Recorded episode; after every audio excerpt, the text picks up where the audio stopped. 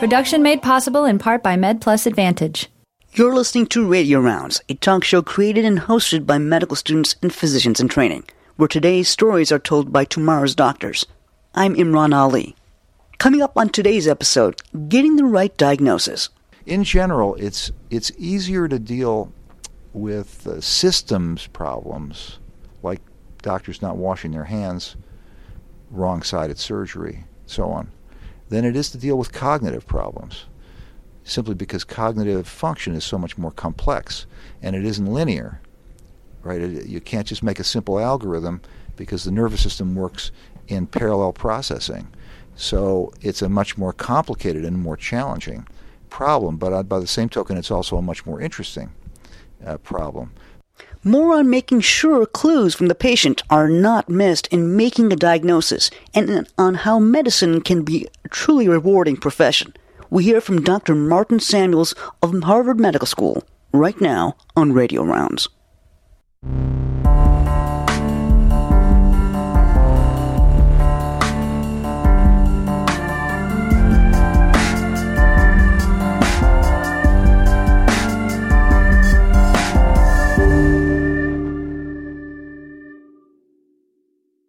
Welcome to Radio Rounds. Today we'll hear the last in our series of interviews with Dr. Martin Samuels, Chairman of the Department of Neurology at Brigham and Women's Hospital in Boston, Massachusetts, and Professor of Neurology at Harvard Medical School. Last week, Dr. Samuels discussed cognitive errors in medicine. This week, he'll discuss what we can do as physicians to avoid making those diagnostic errors. And we'll close our series with some inspirational thoughts on medicine as a profession. Here's our correspondent, Lakshman Swamy a resident in internal medicine from Boston. What do you think doctors can do to prevent getting caught in some of these cognitive traps?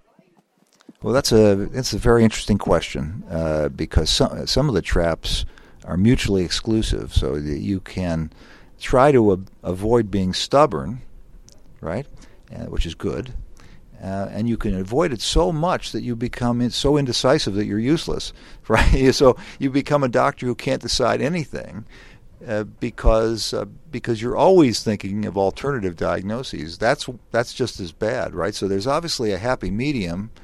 You have to be able to decide things based on incomplete data, but when something glaring faces you, you have to be willing to change, and that's a very thin line. And that's what that's what great clinicians are like. They're always changing.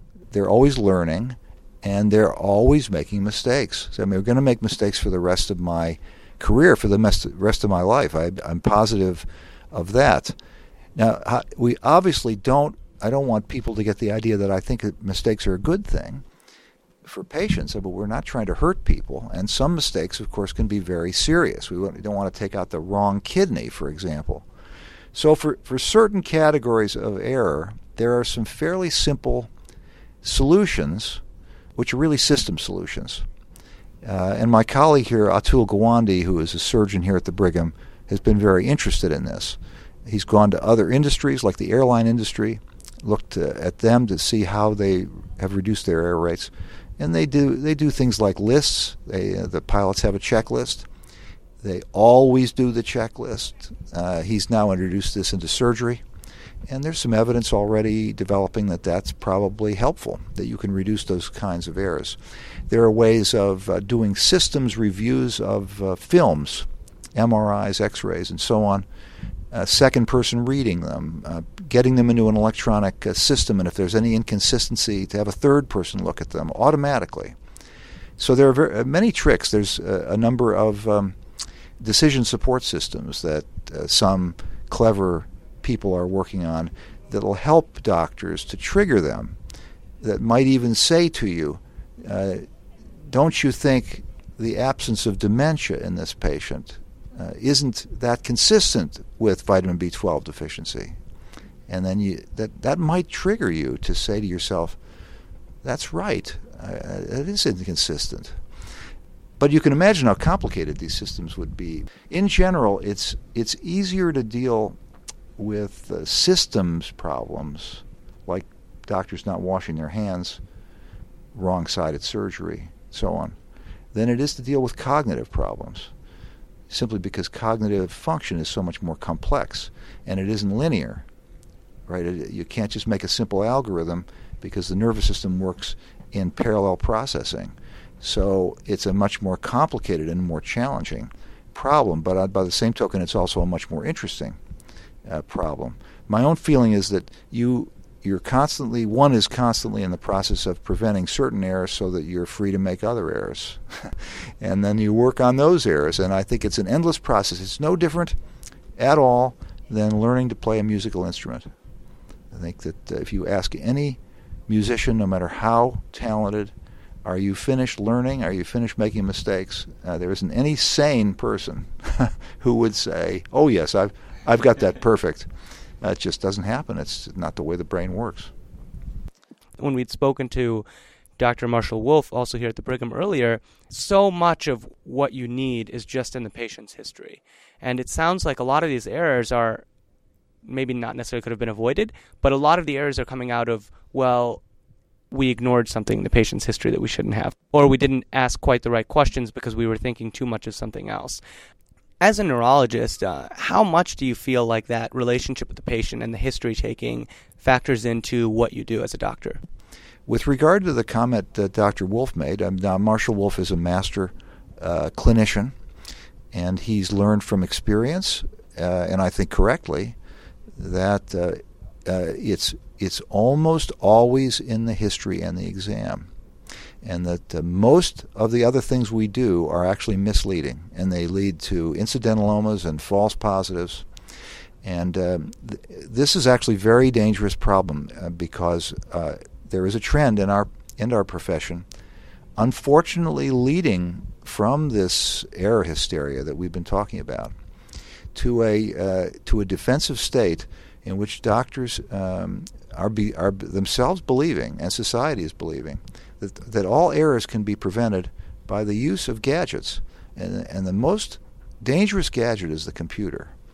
So that the idea that the electronic medical record uh, is the cure for this problem is an extremely naive idea. Again, I am not against computers. You're hearing it ringing in the background here in my office, and uh, you know it's a very important part of my life. Uh, but it's a tool, uh, and and it is not a brain.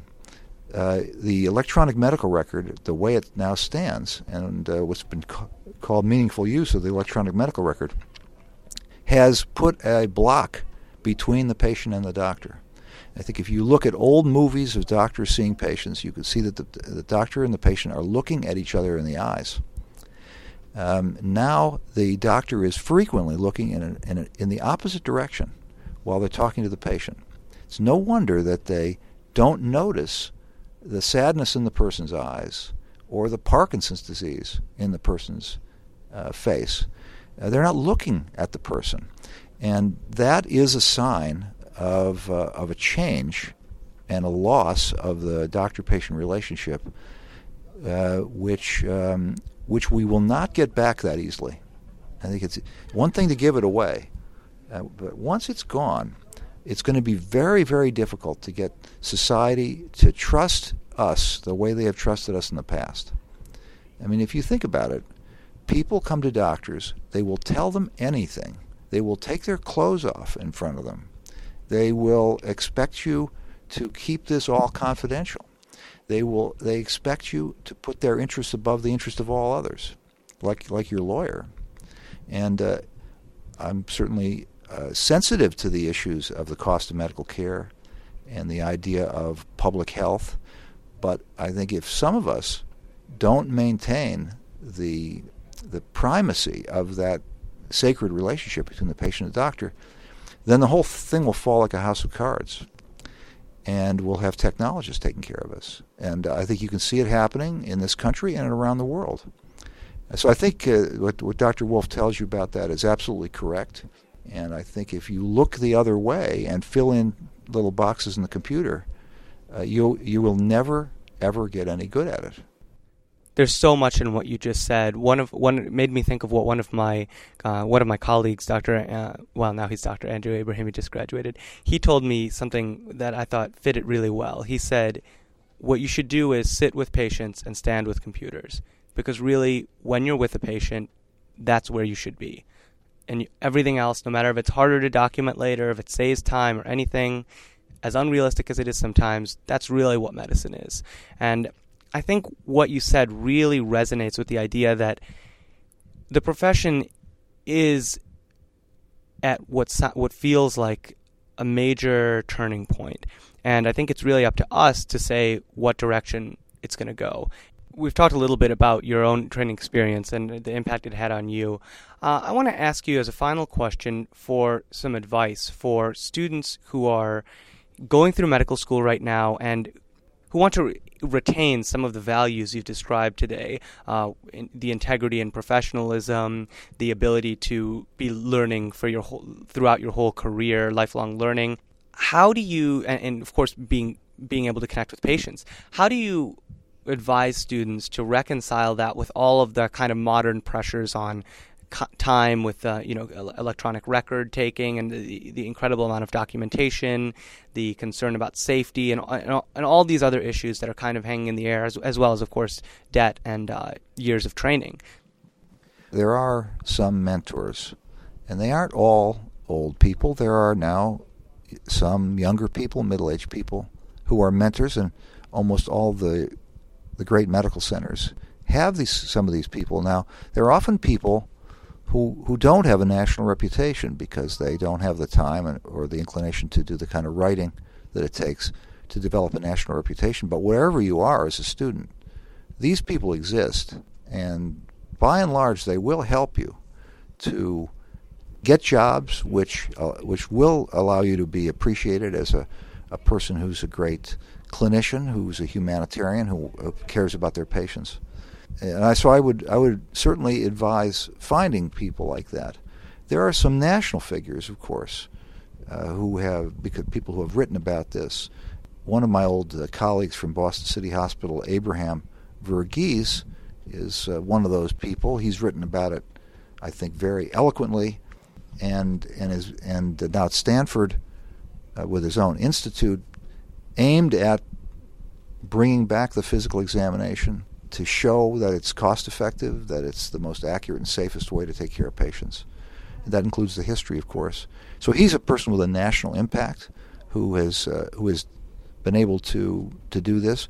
But but uh, wherever you are as a student, you will find people analogous to the, to the Charles Aring in Cincinnati that I described.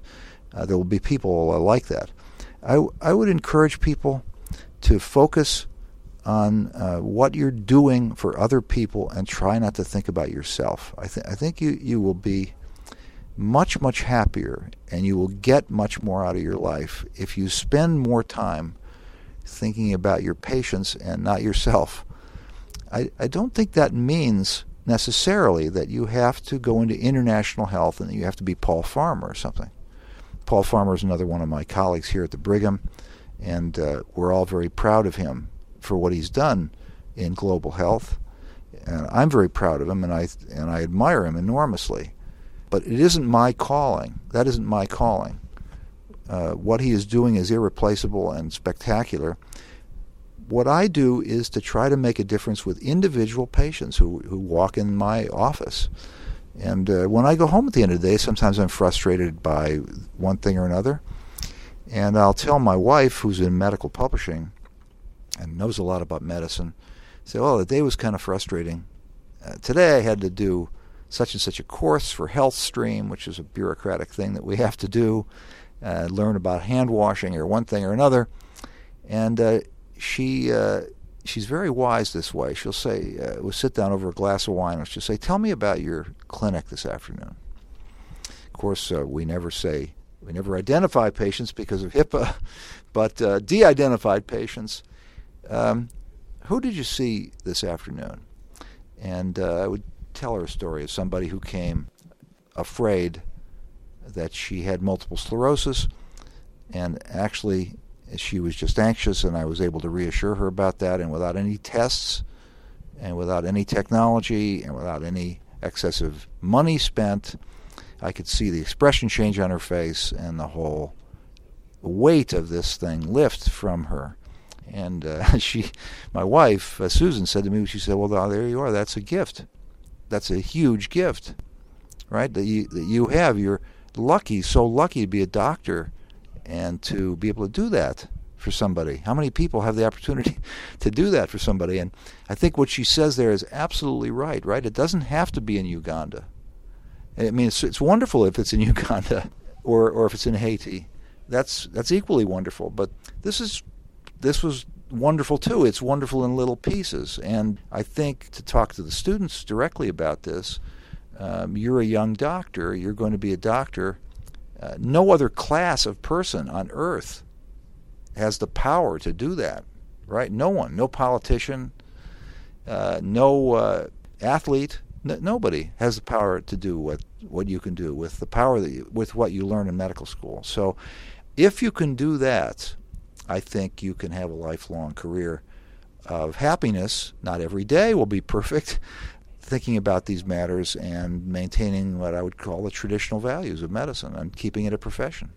Wonderful. Thank you so much, Dr. Samuels. It's my pleasure. It's great to talk to you. Thanks, Lakshman. That was Dr. Martin Samuels, chairman of the Department of Neurology at Brigham and Women's Hospital in Boston, Massachusetts, and professor of neurology at Harvard Medical School. If you missed the first segments of our series with Dr. Samuels, be sure to check out our webpage at www.radiorounds.org. In the meantime, remember that you can download podcasts of all past episodes. Just search the iTunes Store for Radio Rounds or visit our webpage at www.radiorounds.org. You can also contact our team via email, like us on Facebook, and follow us on Twitter. All that information is at radiorounds.org. Production made possible in part by MedPlus Advantage, providing group disability and life insurance to students and residents through participating educational institutions. Visit us at medplusadvantage.com. Radio Rounds is also proudly partnered with the Student Doctor Network, online at studentdoctor.net. Find answers to your questions about medical school or residency programs. Ask questions in our online forums and get answers quickly. It's fast, easy, and available now at studentdoctor.net. Of course, please remember that the views and opinions expressed on Radio Rounds are not representative of the views and opinions of the partners of Radio Rounds. Thank you so much for joining us, everyone. It's great to be back with you, and we hope you have a wonderful week. For the entire staff here at Radio Rounds, I'm Imran Ali, and one day I'll be your doctor.